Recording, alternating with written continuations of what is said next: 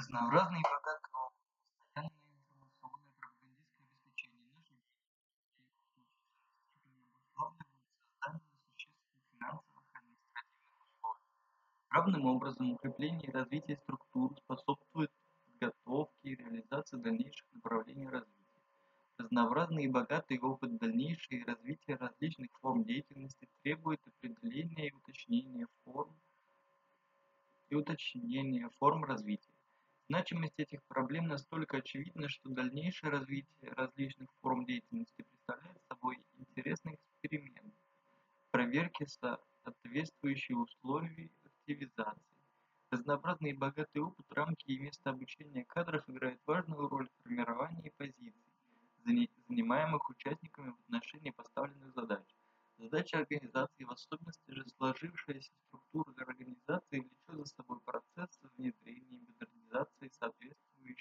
за собой